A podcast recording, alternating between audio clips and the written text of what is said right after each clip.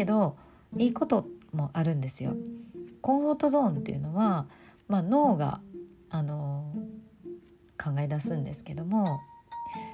と往々にして私たちの脳っていうのは勘違いをするんですね。でどんな勘違いかっていうと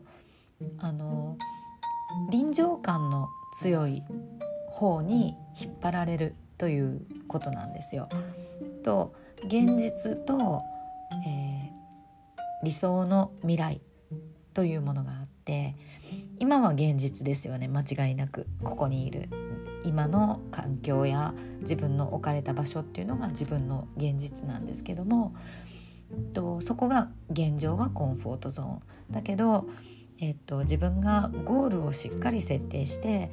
私は未来にこういうふうになりたいというここの場所に行きたいというものがはっきりと自分の中に設定されてそしてなおかつそこのそこでどんな風に自分が日々生活を送っているかっていうことをなんかこう臨場感たっぷりにあの感情をたっぷりに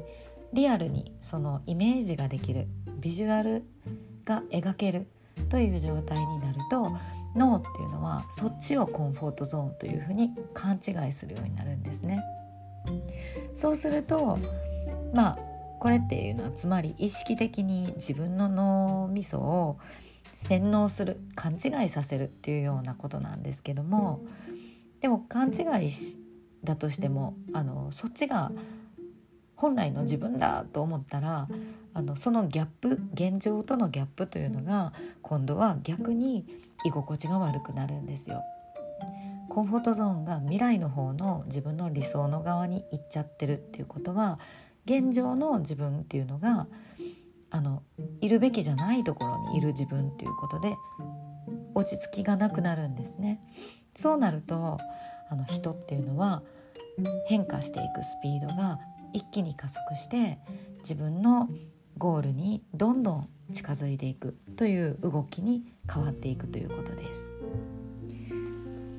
ということで今日はホメオスタシスとコンフォートゾーンというお話をしました。でまだまだねこれっていうのはあの先がある、まあ、奥の深い話なのでまたあのこの続きを、えーと、と配信していきたいと思います。今日のところはここまでにします。えー最後まで聞いていただいてありがとうございました。さとみんでした。また次回お会いしましょう。